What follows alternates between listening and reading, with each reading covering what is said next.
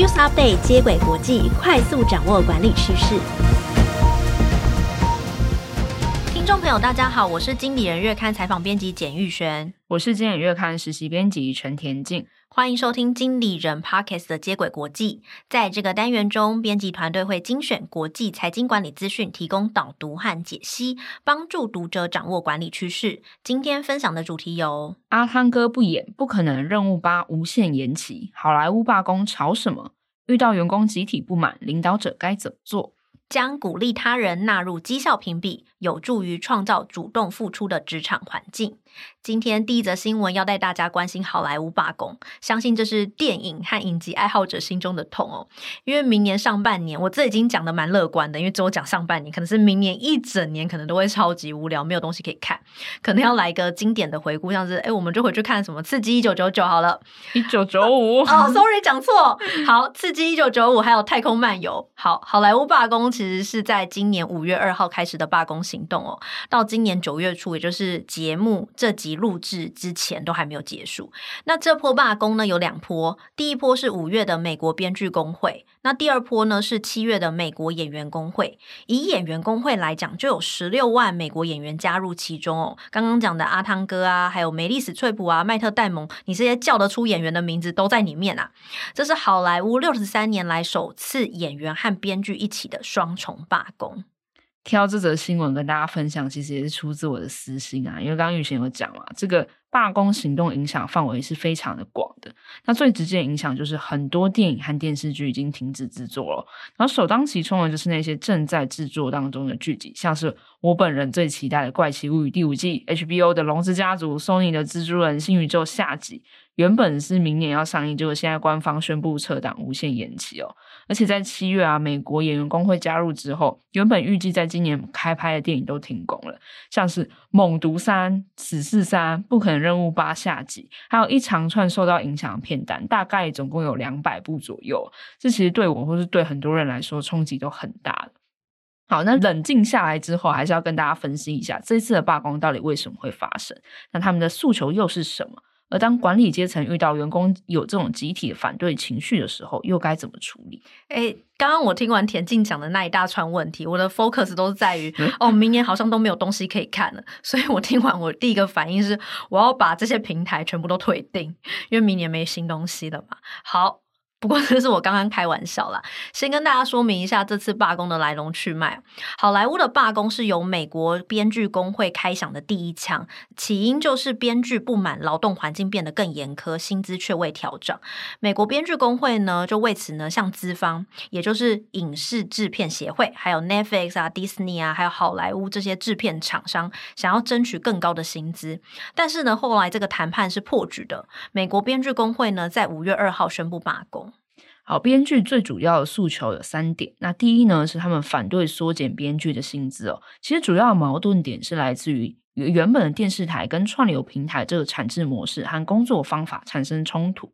那首先呢，我们要先讲串流平台，它其实是讲究一个独家内容，这个独家内容的经营模式呢，是会冲击到编剧的长期收益的。为什么这么说呢？因为在以前，在古早的时候，我们在电视上播出的剧集啊，会先给编剧一笔编剧费，那当这个节目呢后续在其他频道或者是到其他国家播的时候，编剧就会拿到另一笔重播费。那换句话说，如果这个编剧他写出一个叫好叫座的剧本，这个剧在越多的地方播放，他的收入就越高。但是呢，现在串流平台啊 Netflix 啊 Disney Plus 啊，他们一开始就是全球化经营啊，他们并不会想要一语多吃，所以编剧就少了这笔重播费可以领。嗯，也就是说，以前的编剧，比如说我写了一出剧，然后在美国播出，我一笔钱；那在日本啊、澳洲啊、欧洲播出又有两三笔钱，那所以一次呢，我可能可以拿到五笔钱。可是现在呢，我卖给 Netflix 就只有一笔钱可以拿而已，但是它还是很多地方播出，这是他们不满的第一个诉求。那第二个呢，就是串流平台的影集的人员编制更精简的，使得编剧的工作量大幅的增加。不知道大家有没有看过一些美剧哦，比如说很多老美剧都是一二十季的，像是 C S I 犯罪现场。场，还有实习先生格雷，还有 Friends。 好，这些长青剧呢需要的编剧通常是八到十位，那大家的分工是非常的明确的。但是呢，现在串流平台像是 Netflix 主打都是八到十集的短剧，而且好像也不会有一二十集那么长，可能两三季就结束了，那就从几百集的内容缩减到几十集以内。那在短短的十集里面呢，你要抓住观众的眼球，然后说一个好故事，其实对编剧的要求是更高的。那集数变短，难度变高，然后钱又变少，编剧一定超级不爽。第三个诉求就是针对 A I 是否能加入写剧本的争议哦。美国编剧工会就希望能够规范 A I 的使用，禁止 A I 去写或者是改写剧本。金融时报就提到啊，虽然 A I 未必能自己写出一个很好的作品，这个剧本最终还是要交由人类来修改，但是 A I 能够透过大量的学习，或许能取代部分编剧的工作，而且它还是免费的。所以编剧工会就会担忧说，诶，编剧的工作成果会被拿来喂 A I 训练 A I， 来去影响编剧未来的酬劳哦。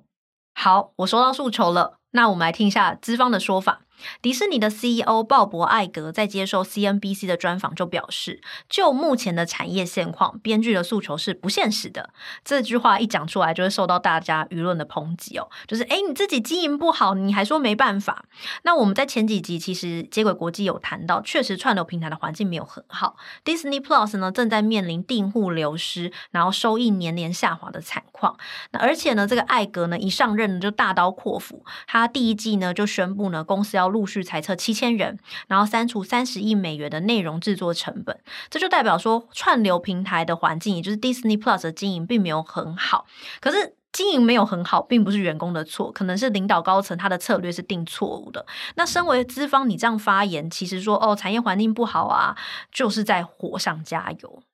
在我们现在录制的时候，罢工还是在进行时啊。而除了编剧之外，也有很多演员声援哦。就比如前阵子奥本海默首映会，像迈特·戴蒙等演员，就是因为他们所属这美国演员工会宣布加入罢工，所以他们在走完红毯之后就离开会场。因为大家知道，参加首映会走红毯是演员的工作一部分，所以他们就诶加入罢工，就不能够参加，要跟着停工。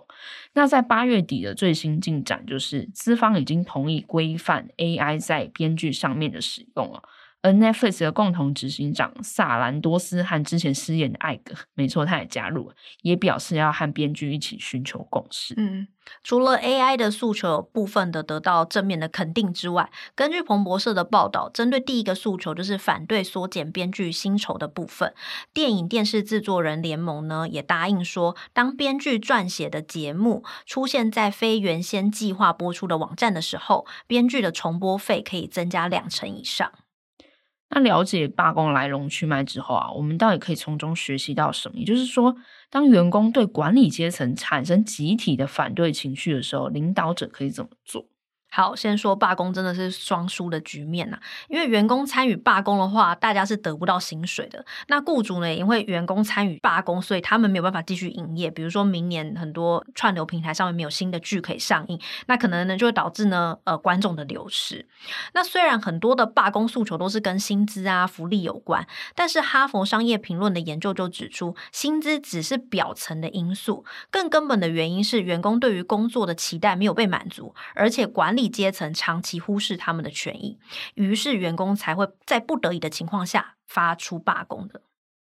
那哈佛商学院助理教授阿米特·戈登伯格的研究也指出啊，员工对管理阶层产生积极或是消极的强烈情绪其实是很常见的，而且跟个人的情绪相比，集体情绪的强度更强，持续的时间也更长。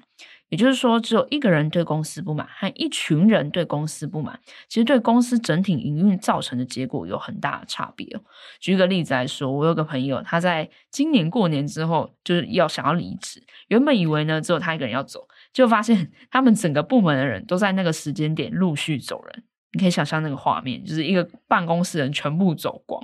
然后据他所说，老板真的是焦头烂额，因为找人是需要时间的嘛，而且现在又那么缺工。嗯，也就是说资方或者是说老板在面对来自员工的集体情绪的时候，领导者必须要去思考，就是个人的情绪不满它不是个个案，它其实会影响到群体的。就像田静刚刚说的，一个人他可能因为哦薪资福利不佳走，那其他人知道这个原因也就是哦原来可以走，那我就跟着走。那或者是诶一个人反映说哦编剧的制度不好，编剧的福利不好，诶大家也都会诶都认同你这样的诉求，就会一起来去跟呃资方或者是公司去争取权益哦。所以呢，资方要去想的是要怎么去调节员工的集体情绪。就当员工对一件事情，比方说薪资福利表示不满的时候，其实应该要掌握四个情绪调节的阶段，才能把团队的炎上这个火呢，把它稍微熄灭一下。那第一个阶段的策略就是要解决引发情绪这个情境本身。最简单的方法就是你要避免这种情境发生。那研究就建议啊，你可以用仪式去调节。那仪式通常是用简单或是重复性，大家可以一起做事情来组成。比如说有一些压力很大的公司，他们通常在星期五的时候会制定一个诶一周结束仪式啊。在这个时间里面呢，员工可以写就是诶你这一周最有成就感的事情啊，你遇到挑战啊，谁帮助了你啊，这些事情来帮助员工解压。好，第一个做法就是平时呢，公司就要提供员工抒发压力的管道，无论是正念啊，或者是在员工大会请员工匿名提出意见，这是一个预防性的做法，就是诶避免这种大家的情绪积累到一个哦临界点之后突然间爆发，就是平常就哎慢慢的抒发抒发一点。那第二个调节策略也蛮有趣的，就是要改变人们的情绪注意力的方向。就是领导者如果发现员工对于薪资不满的时候，内幕有这样的声音已经蠢蠢欲动，但是你又发现啊盘点自己的盘缠资源好像不大够，你就可以透过其他的做法，像是呃没办法给你们加薪，但是我们诶可以让你们弹性工作哦、呃，让你们弹性的可以在家上班，来转移大家的焦点。好，那其实第三个策略就是重新评估，就是驱动大家重新去思考某种情况，而去影响他们后续的情绪反应。举例来说，如果在买股票的人就会知道，我们比如说我们在网络论坛上面讨论股票，那某一家公司呢，它发布凄惨的这个财报，那股票就会暴跌嘛。那论坛上面大家就是很恐慌嘛，想说怎么办？我的股票变做汇抓，这怎么办呢？那这时候呢，持有该股票的投资人啊，有时候就会站出来，主动安抚大家，那就是说，哎，不要担心啊，这个财报只是一种就是哎潜在投资的体现啊，之后这个公司会赚更多钱。那这个论坛里面呢，越来越多人相信这个解释之后呢，就可以大大去降低大家集体的焦虑情绪哦。嗯，怎么像是有点像是说哦，有一群人提出负面的看法，但是呢，公司要想办法驱动另外一群人提供一些正面的看法，然后来影响这群负面的人。简单来讲，就是让大家就换个角度思考啦。比方说公司的业绩不好，那你知道同仁的年终一定会往下降，那领导者呢可以说明说哦，公司未来的发展机会啊，然后明年年终必定更好。就当我知道有一群人可能对于这个年终很不满的时候，我要想办法的去影响另外一群人，或者告诉大家说，其实换个角度思考，我们不代表说今年年终不好，明年就不好哦。然后让大家诶这个情绪的火可以灭下来。不过我觉得如果事态已经变成罢工，这种方式好像蛮难用的哦。就因为有时候领导者就像刚刚迪士尼的 C E O 的说法，他想要请员工，或者是因为员工就是一个相对比较弱势的人嘛，相对于资方来讲，你如果要叫他们说哦共体时间啊，这个时候讲这些话反而会激起大家的愤怒。所以最后一个方式呢，就是反应调节，包括去控制自己情绪的外在表现来去影响大家的情绪哦。比如说呢，领导者在面临挑战的时候，你还是要像刚刚玉璇讲的，就是在面临这种大家集体不满的时候，你还是要保持正面积极的情绪。只要这些情绪呢被员工认为是真实，你不是装的，你就可以对大家集体呃的情绪产生正面的影响哦。比如说微软的前任 C E O 史蒂夫鲍尔默，他就是一个以热情闻名的人，那所以他在面对员工集体愤怒的情绪的时候呢，你还是要积极正向来去引导团队的氛围，而不是消极的说啊我们就是做不到啊，没有赚钱啊这样。嗯，或者说哦，产业环境就是很差，这就是消极面对。那我个人是认为说，领导者要表达正向的情绪可以，但是一定要站在员工的立场去想怎么创造双赢的局面，而不是积极的说哦，我们大家要互相体谅啊，我们一定会变好。就是你要那种积极的语，然后讲一些消极的话。比较好的说法应该是说哦，盘点一下我们现在可以给大家多少，然后把所有东西都掏出来，让员工相信你是有诚意的。也许薪资无法提高，但是工作量我们可以尝试减少啊，或者是透过数位的工具来提升大家的工作效率和品质，让大家工作更轻松。那研究最后也提醒啊，企业如果你不想要面对罢工，面对这种员工集体离职的状况，或者是你只是不想要在 P T T 上面被大骂，那最好的解决办法就是要采取多种的策略。第一个就是诶你可以预防，比如说呢设立让员工定期表达不满的管道。那第二是，如果这个事情发生，你要努力去理解员工的不满是一个正向回馈的表态哦。比如说，大家诉求其实也反映了产业的变化，或者是说，哎，产业变化，但是我们薪资没有跟上，公司还是有改善的空间。嗯，最后来帮大家总结一下这则新闻哦。好莱坞六十三年来首度双重罢工，主要的诉求是薪资透明和规范 A I 的使用。而当管理阶层面临到员工集体不满的时候，其实可以利用四个方式来调节员工的情绪。第一个呢，事前预防，提供一些减压的措施。第二个呢，是改变集体关注的方向。第二个呢是改变集体关注的压力方向，第三个呢是驱动大家重新思考目前的情况，寻求改变的机会。第四个是领导者应该要控制自己的情绪，表现积极和同理的态度。最后呢，建议定期进行员工内部的调查，提供员工回馈意见的管道，避免走向罢工或者是集体离职的惨况。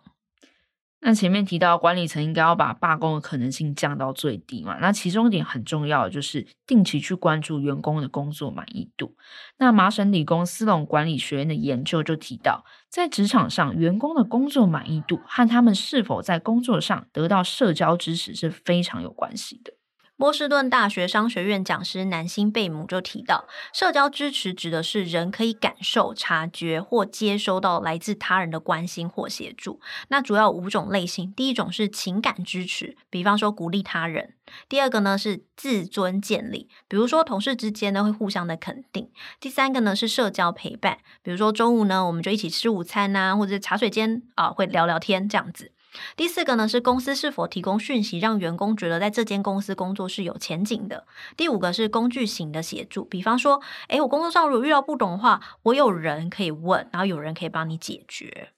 那贝姆就发现，在疫情爆发开始啊，很多人开始弹性上班、远距工作。那这样的状况呢，就让职场社交支持减弱。人家说见面三分情，你不常见面，对于维系同事之间的关系也是一个难题啊。那另外一方面呢，就是主管也比较难去掌握员工的工作状况啊，因为比较难透过一些比较软性的场合，比如说一起吃个午餐啊，一起在在这个公司碰上就聊聊天啊，所以这种种呢，就会让管理的难度上升。为了研究疫情期间社交支持和关系建立对工作造成的影响，贝姆在二零二零年底呢，就对美国办公室职员进行一项调查，总共调查了八百三十六位的工作者，就询问他们在过去一个月中曾经做过哪些社交支持的事情。结果就显示，男性与女性在工作场所中提供的社交支持的方式不同，他们的付出与报酬也未必成比例。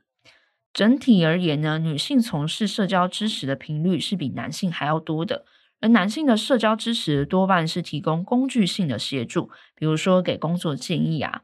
那女性在各方面的数据呢，都跟男性相差不大，但是在情感支持、自尊建立等面向，明显是高于男性 百分之十 以上的哦。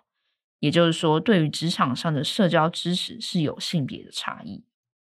嗯，除了比例上的差异，研究还发现，男性提供社交支持所获得的奖励，比方说晋升啊、奖金等报酬，这些都称为社交投资报酬率，平均呢会比女性高 百分之十一。 再进一步解释，所谓的社交投资报酬率的意思是说，你对社交付出的程度和你得到回馈之间的比例。刚刚我们不是讲说男性的社交支持投资报酬率比较高吗？意思可能就会是说，男性同事帮助别人，他可以得到更多的晋升机会，然后别人也更愿意帮他，相对女性来说。嗯，